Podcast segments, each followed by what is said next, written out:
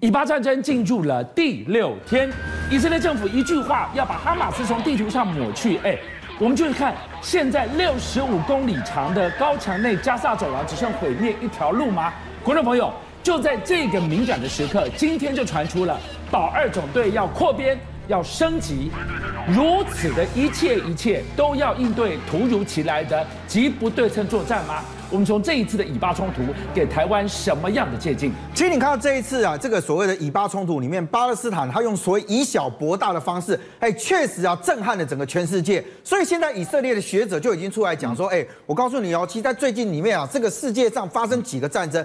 包含到俄乌战争到目前为止还是所谓的持久战，还包含到这一次的这个所谓的以巴冲突啊，导致中东战火再起，甚至连台海局势啊，很多人认为说即将有可能发生战争的这个状态之下，是那呢这个三大区域里面的这个冲突啊，为什么讲说叫做环环相扣？你知道吗？因为很简单，背后都有一个共同的一个一个力量，叫做美国。是那你现在美国有没有办法分三个地方来分散你的这个力量呢？所以如果现在这三个地区里面，现在看起来。有两个地方发生战争哦，接下来很有可能会存在引发第三次世界大战的风险啊！好，你刚刚提到了中间都有美国的势力、美国的影子在里面，会不会因此贝多利芬？台海该怎么办呢？现在在我们的视讯现场是资深媒体人佳璋，佳璋你要告诉我们，第三次大战会发生吗？而今天进入的第六天，马上要进行那个人肉绞肉机式的一个扫荡的过程，台海可以从这个过程当中得到什么样的启发？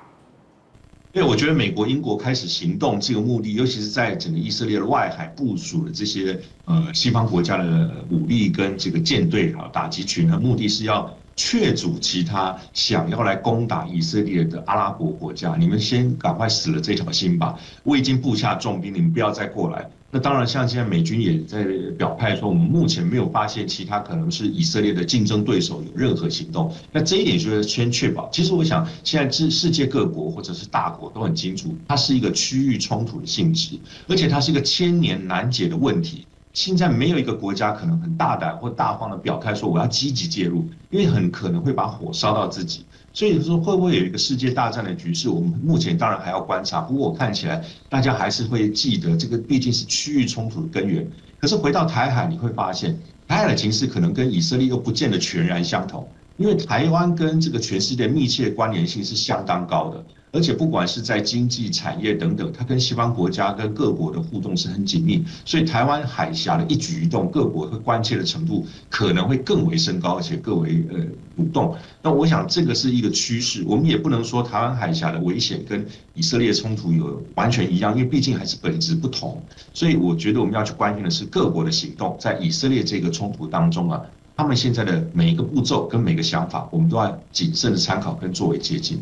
好，谢谢家章的一个观点。不过，任俊，我们一路看下来，听到现在，大家最怕的一个字就叫猝不及防。你看，连印尼的学者哦，印尼学者他也就出来讲说，哇，中国在这一次很有可能会采取所谓哈马斯的这个战术，用渗透的方式呢进入到台湾里面了。哎，如果进入到里面，我们要面临的可能不是外在的这样的一个威胁，而是内部的这种所谓的突袭破坏。我们怕什么？哎，我们的防空系统的密度。以色列第一名，台湾第二名，我们是刺猬之岛，我们怕什么？我们不是有低、中、高空的拦截防卫，各自不同的空层，你来我就打掉你啊！事实上，刚刚军相提到了，以色列现在全世界应该是排第一名的，是。但是在这一次哈马斯在打他的时候，他的整个空防看起来整个都被瘫痪掉了。嗯也就是呢，这个哈马斯啊，他用最简单的方式，我用大量的东西去瘫痪你。嗯，所以呢，你在画面上面就是看到了这，哎，居然连动力滑翔伞这种东西啊，都出现在他们突袭以色列的第一天的这个所谓的以色列这个上空。哇，这个是第一次曝光。第六天的冲突过后六天，黑色的这个点点，这个画面第一次曝光。你说这些都是动力滑翔伞？其实如果以动力滑翔伞来讲，它的速度其实不快，它以空中速度来讲，差不多也达到五十六公里，而且它的飞行时间大概只有三个小时。更重要的是，它平均的巡航的这个高度，事实上也不会太高。但重点是什么？如果你在地面整个的防空武力了被破坏完了之后，我告诉你，这个东西它进入到你的这个境内，你连想要攻击它都没有办法。所以这时候，这种所谓的慢速武器呢，就出现在你刚刚看到这个画面的这个上空。但问题就回来了，你知道吗？我们如果以台湾整体的现况来讲，因为台湾基本上是一个海岛型的国家，如果你要搭乘这种所谓的动力滑翔伞，老实讲啊，你这有点在空中是很容易被击落的。可是呢，以共军来说，共军它其实装备跟设备也有类似的东西，但是性能居然比他们的萨克尔中队还要来得强。等等，我们不是中间隔了一个一两百公里宽的台湾海峡吗？是这个伞。这样就能飞得过来？怎么可能？所以当然不会直接有伞从中国大陆这边往台湾这边飞，因为那个距离太长。但问题是你光设想一件事情哦，像这种所谓的动力伞的部分哦，事实上它的体积非常小，所以如果它搭载在大型的货轮床，甚至像这个所谓的滚轮、呃滚转轮上面的时候，它只要到台湾近海，它再起飞就可以了。画面上面所看到这个解放军啊，他们称之为叫做空中三蹦子的这个这个很奇怪的这个机载具啊，其实你看，他就把它想成是这种微型化小型的所谓的呃直升机就可以了。是。可是你现在看哦，它其实动力的部分它有两种，第一个是它在尾端的部分呢，它有一个螺旋桨，而且在它上空的时候有点类似像直升机这样的一个螺旋桨。事实上你可以看到它上面机载是两个人，对不对？可是你知道吗？它的滑跑起飞距离只要二十公尺，我就可以滑跑起飞了。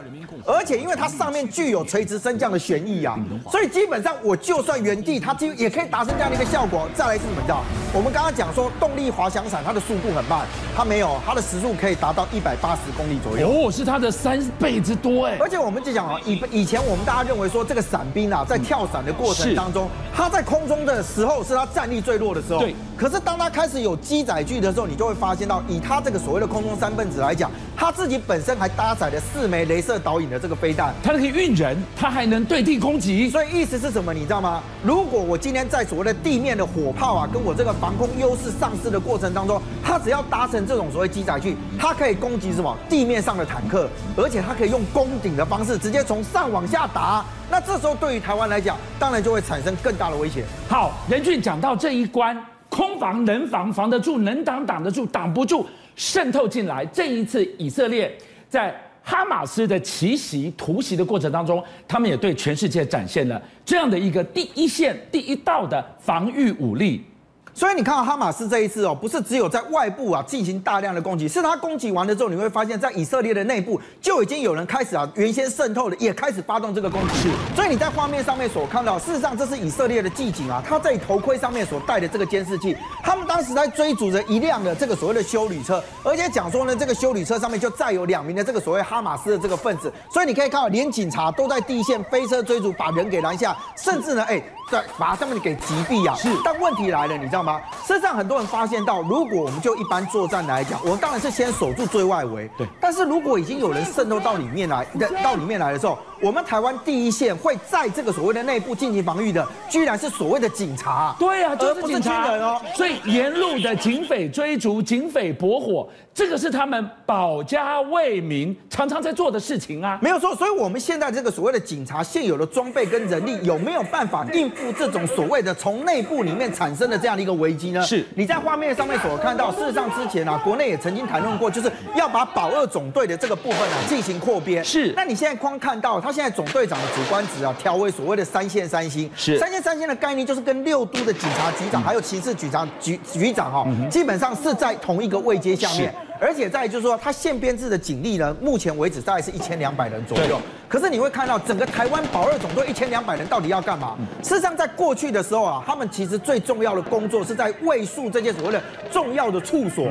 很多人讲说啊，这叫做第二线啊。可是你知道吗？从这一次的这个所谓的以巴以巴那个以巴战争来看，其实你没有所谓的第二线的问题啊。他只要渗透进来之后，你今天在所谓的国内的境内的部分，它就是第一战场哦。而且讲说，我们以以我们现在警方啊标准配置来讲，手枪这个是你可以常常看得到。那顶多的是有这个所谓步枪的一个一个一个一个配置，大家不会没事。除了你在看到路检之外，很少看到警察没事拿着抽那个手枪或什么的。可是呃拿着这个机枪什么？但现在哦，如果我把保二保二给扩编之后，接下来他们标准配备就会配置所谓的重机枪、手榴弹、手榴弹、刺针飞弹。所以野战防空也要他们来遂行来执行啊。好，过去我们看到像这个所谓的这个所谓的三军啊，这个官校的入伍的这个这个训练里面，其实包含中央警官。学校他也要进去这个所谓的军校路，对。但是接下来呢，等到保二正式的整个编装了完成之后，这一些所谓进入到保二的这些远景哦，